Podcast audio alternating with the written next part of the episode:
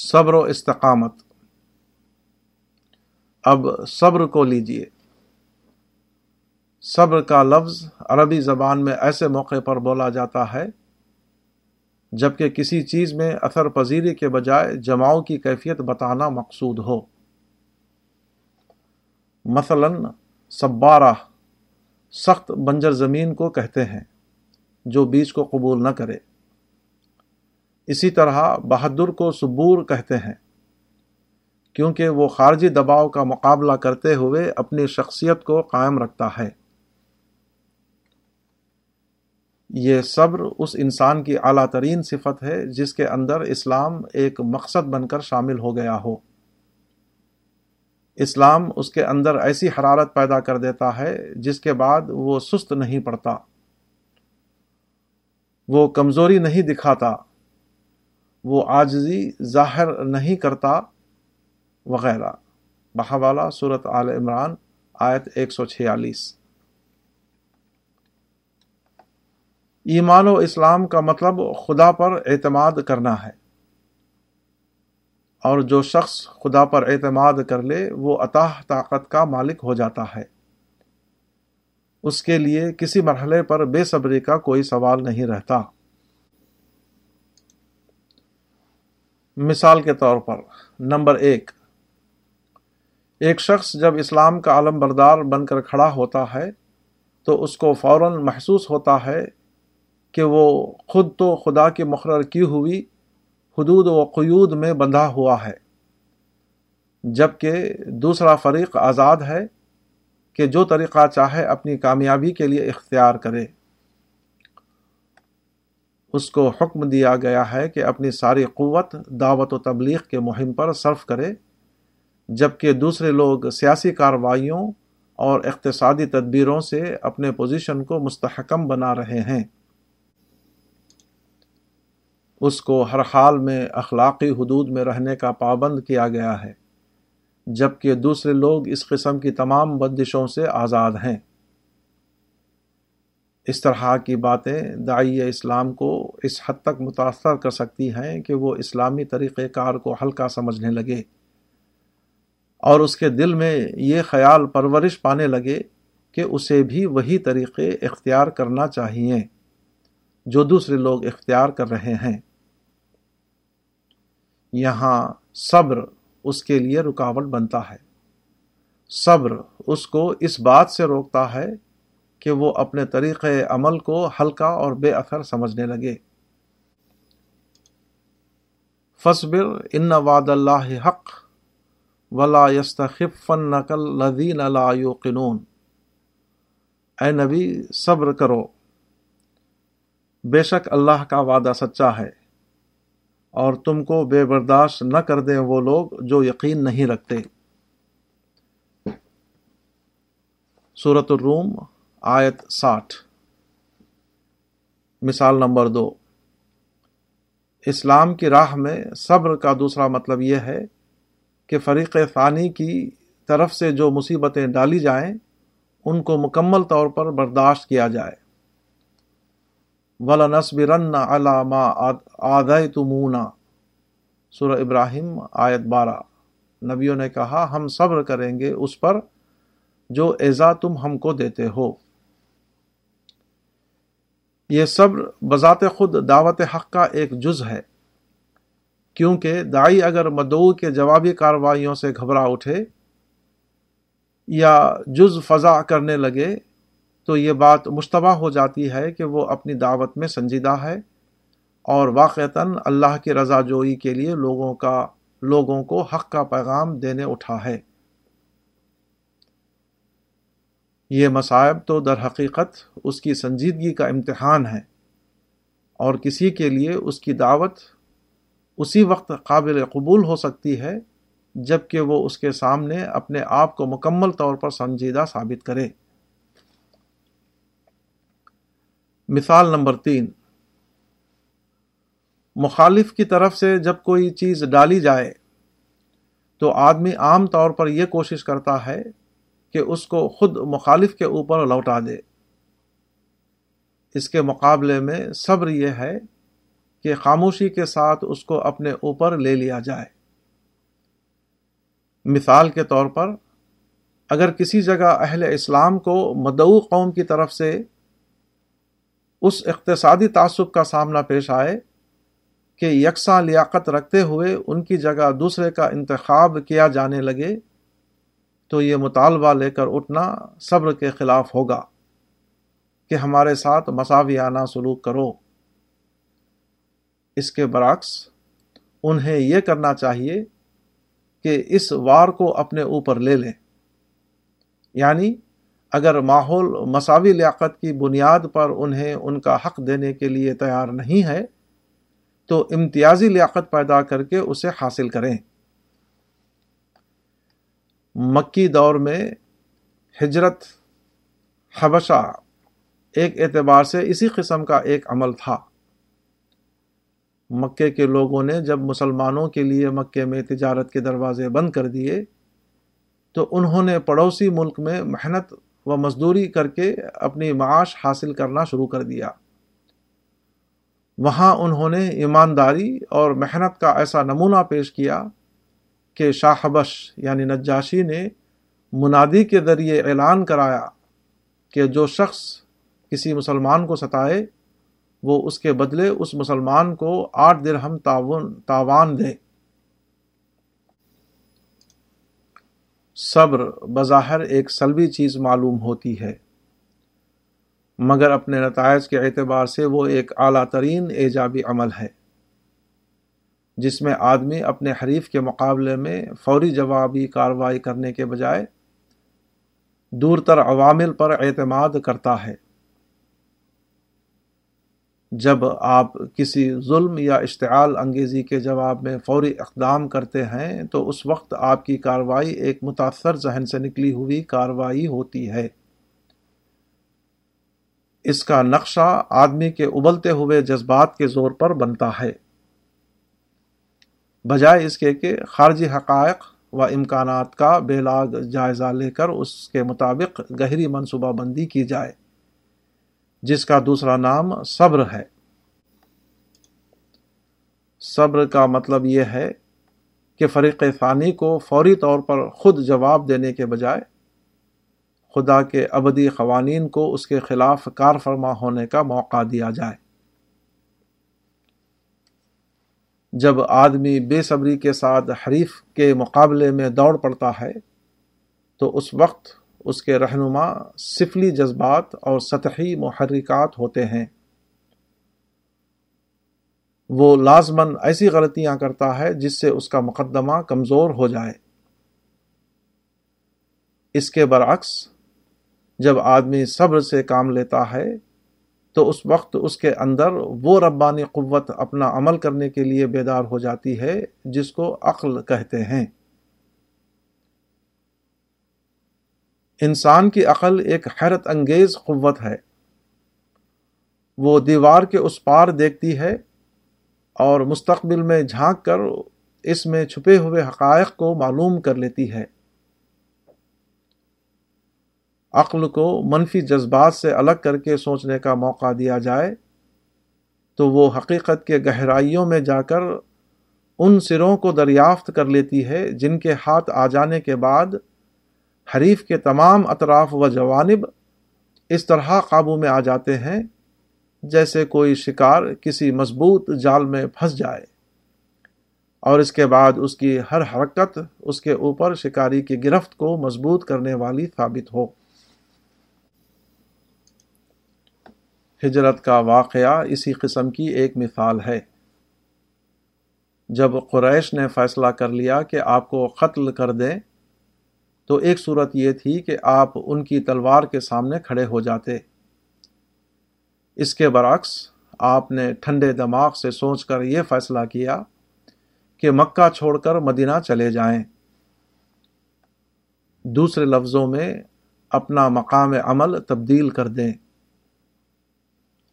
حضرت عائشہ بتاتی ہیں کہ ہجرت سے پہلے آپ روزانہ میرے والد یعنی ابو بکر رضی اللہ عنہ کے مکان پر آتے اور آئندہ اقدام کے بارے میں مشورہ کرتے۔ 6 مہینے تک نہایت رازداری کے ساتھ ساری تیاریاں مکمل کی گئیں۔ اس کے بعد ایک سوچے سمجھے منصوبے کے تحت آپ ایک معتمد رہنما کو لے کر مدینے کے لیے روانہ ہو گئے۔ ایک پرجوش قائد جو حریف سے لڑ کر شہادت کی یادگار قائم کرنے کو سب سے بڑا کمال سمجھتا ہے، اس کے نقطہ نظر سے دیکھیے تو ہجرت ایک قسم کا فرار معلوم ہوگی،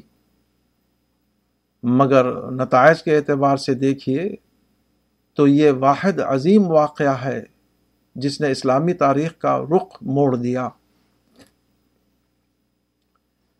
اسی طرح صبر کا مطلب یہ ہے کہ آدمی اپنے اقدام سے رک کر فطرت کو کام کرنے کا موقع دے۔ انسانی فطرت ایک دائمی حقیقت ہے، اور اگر خارجی پردے ہٹا دیے جائیں تو وہ انسانی زندگی میں انتہائی فیصلہ کن کردار ادا کرتی ہے۔ فطرت کے اندر ہمیشہ اس آدمی کے لیے نرم گوشہ ہوتا ہے جو گالی کے جواب میں چپ رہ گیا ہو۔ فطرت اپنے اندرونی آواز کے تحت مجبور ہے کہ ظالم کے بجائے مظلوم کو حق پر سمجھے۔ فطرت کی دنیا میں محرومیوں سے استحقاق پیدا ہوتا ہے، اور ضبط اور استقامت سے اس کا برسر حق ہونا ثابت ہوتا ہے۔ اس کی ایک مثال پیغمبر اسلام اور آپ کے خاندان کا مقاطعہ ہے جو نبوت کے 7ویں سال پیش آیا، اور جس کے نتیجے میں ابو لہب کو چھوڑ کر سارے بنو ہاشم کو ایک پہاڑی درہ یعنی شعب ابی طالب میں محصور ہونا پڑا۔ ایک مقصد کے خاطر نہایت خاموشی کے ساتھ بدترین ظلم کو سہتے رہنا فطرت انسانی میں اپنی بازگشت پیدا کیے بغیر نہیں رہ سکتا تھا۔ چنانچہ 3 سال گزرے تھے کہ خود دشمنوں کے اندر ابو بختری، حشام بن عمرو، زبیر بن امیہ، زمع بن علاء الاسود اور مطعم بن عدی جیسے متعدد لوگ پیدا ہو گئے۔ انہوں نے قریش کے لیڈروں سے لڑ کر معاہدے کو چاک کر ڈالا، اور بنو ہاشم کو اس ظالمانہ مقاطعے سے نجات مل گئی۔ صبر کا اہم ترین پہلو یہ ہے کہ اس سے نصرت الہی کا استحقاق پیدا ہوتا ہے۔ جب ایک شخص صحیح مقصد کے خاطر صبر کرتا ہے تو وہ اپنے مسائل کے لیے مالک کائنات کے اوپر بھروسہ کرتا ہے، اور یہ ناممکن ہے کہ کوئی شخص ایک صحیح مقصد کے لیے مالک کائنات پر بھروسہ کرے اور وہ اس کے بھروسے کو پورا نہ کرے۔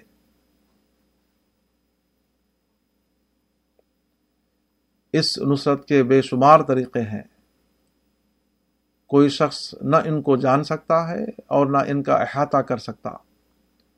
تاہم اسلام اور غیر اسلام کے مقابلے میں آنے والی ایک خاص نصرت یہ ہے کہ مادی حالات میں موافق کم و بیشی پیدا کر دی جائے اور اہل ایمان کے دل میں اعتماد کی کیفیت ڈال دی جائے، اور مخالفین کے دل میں رعب۔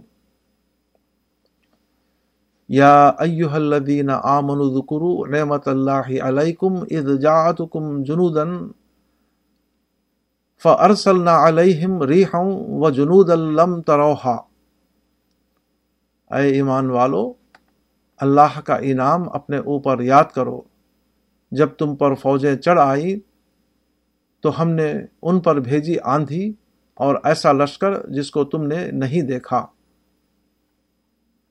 سورۃ احزاب آیت 9۔ یہ آیت غزوہ احزاب 627 سے متعلق ہے۔ اس میں اللہ تعالیٰ نے اہل ایمان کی مدد پر 2 چیزیں بھیجی تھیں، ہوا اور فرشتوں کی فوج۔ ہوا کوئی انوکھی چیز نہیں، وہ ایک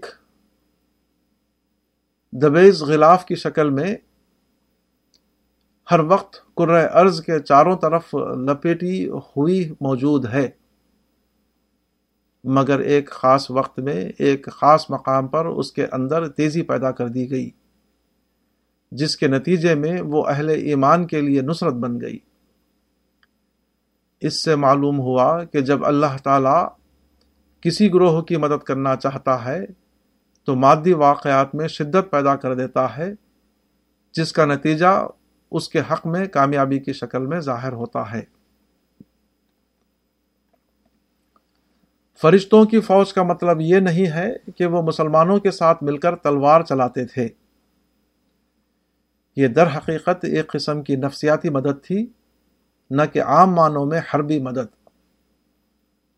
وہ اس لیے آتے تھے کہ ایک طرف مسلمانوں کے دلوں میں ثبات اور دوسری طرف مخالفین اسلام کے دلوں میں رعب پیدا کریں، بحوالہ سورۃ الانفال آیت 12۔ وہ مسلمانوں کی نظر میں مخالفین اسلام کی فوج کو کم کر کے دکھاتے تھے اور مخالف اسلام کی نظر میں مسلمانوں کی فوج کو بہت زیادہ کر دیتے تھے، بحوالہ سورۃ الانفال آیت 44۔ عہد فاروقی میں سعد بن ابی وقاص اسلامی لشکر کو لے کر قادسیہ میں اترے، جو عربوں کے نزدیک ایران کا دروازہ تھا۔ یہاں زیادہ دنوں تک قیام کرنا پڑا اور کھانے پینے کی چیزیں ختم ہو گئیں۔ حضرت سعد نے کچھ لوگوں کو روانہ کیا کہ کہیں سے بکریاں اور گائیں تلاش کر کے لائیں۔ انہیں ایک ایرانی ملا جس سے انہوں نے بکریوں اور گایوں کے متعلق دریافت کیا۔